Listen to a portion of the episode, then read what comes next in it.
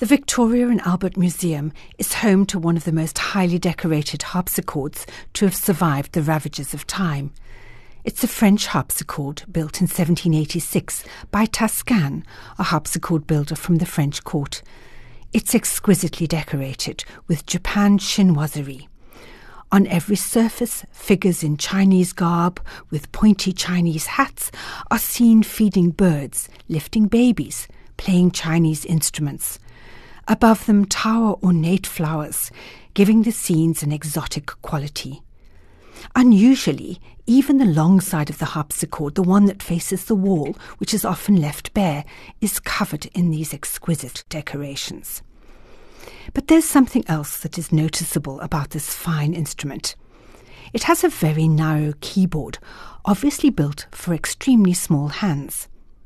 For some time, this instrument was thought to have been built for a child, until it was discovered to have belonged to the Duchesse de Choiseul. She was an exceptionally petite woman and had tiny hands, so had commissioned this special harpsichord. This was not the only special piece of furniture that she possessed. She had her whole apartment furnished with pieces which suited her small stature. It was said that anybody who visited her rooms felt like a clumsy giant.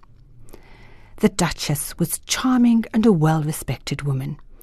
Horace Walpole described her as the most perfect being, and he wrote, "Nothing that I ever saw anywhere was like the Duchess of Choiseul, who has more parts, reason, agreeableness, than I've ever met in such a delicate little creature. You would take her for the queen of an allegory." Louise de Choiseul was married to Étienne de Choiseul, a man whom she adored and who loved her in return, but had time for many mistresses as well. The Duke was a diplomat and a statesman who was closely connected to Louis the fifteenth.